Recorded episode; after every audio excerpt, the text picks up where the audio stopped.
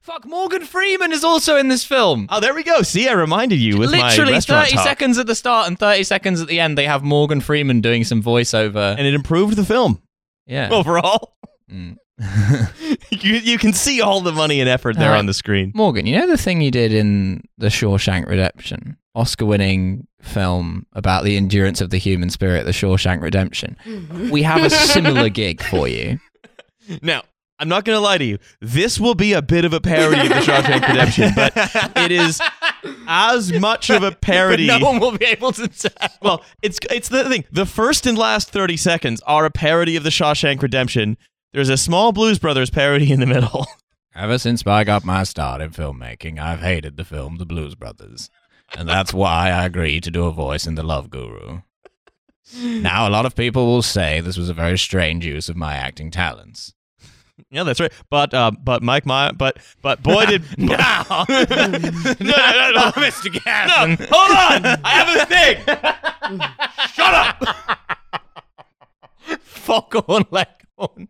Ass Morgan Freeman. Shut up. I've got a thing to say. Which is that Marco Schnabel had had compromise on Morgan Freeman, which I'm pretty Hmm. sure did exist. Well, there you go. Um, You do the Jim Garrison voice again. I'm gonna. I In a swear way. to fucking God, I will throw you out the window. in a way, I guess this like this film is kind of like high art in the sense it is like the Shawshank Redemption in the sense that like there is an endurance of the human spirit required to watch this film. and to have been in it the whole time because it Yeah. takes a lot because it's a professionally done movie like it's Mm. it's it is shot and executed competently Yeah. that takes a lot of doing Someone had to color grade this. you need to like you need to be like ah i need to get to the set of the love guru because it's like a short day and we're gonna lose light and we Mm. have to do it well Yeah.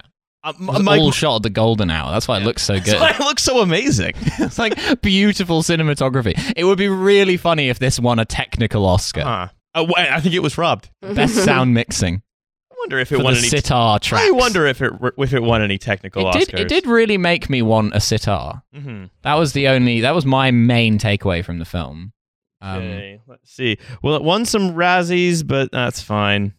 Other than there's that bit at the end of the film where it, that he's back in India and it's kind of established that him and Jessica Alba have been like living together for some months, and uh, then Ben Kingsley comes back and ceremonially removes his chastity belt, and it's just kind of this reminder, like, oh yeah, he's been a virgin this whole time. So that's the movie it was parodying, the 40 year old virgin. Mm. What if the forty-year-old virgin was Indian? That's the question. Although, what if he, the 40 year old virgin was an American raised in India and also had kind of some magic powers? And an Sort elephant. of. yeah. And I guess we have our answer.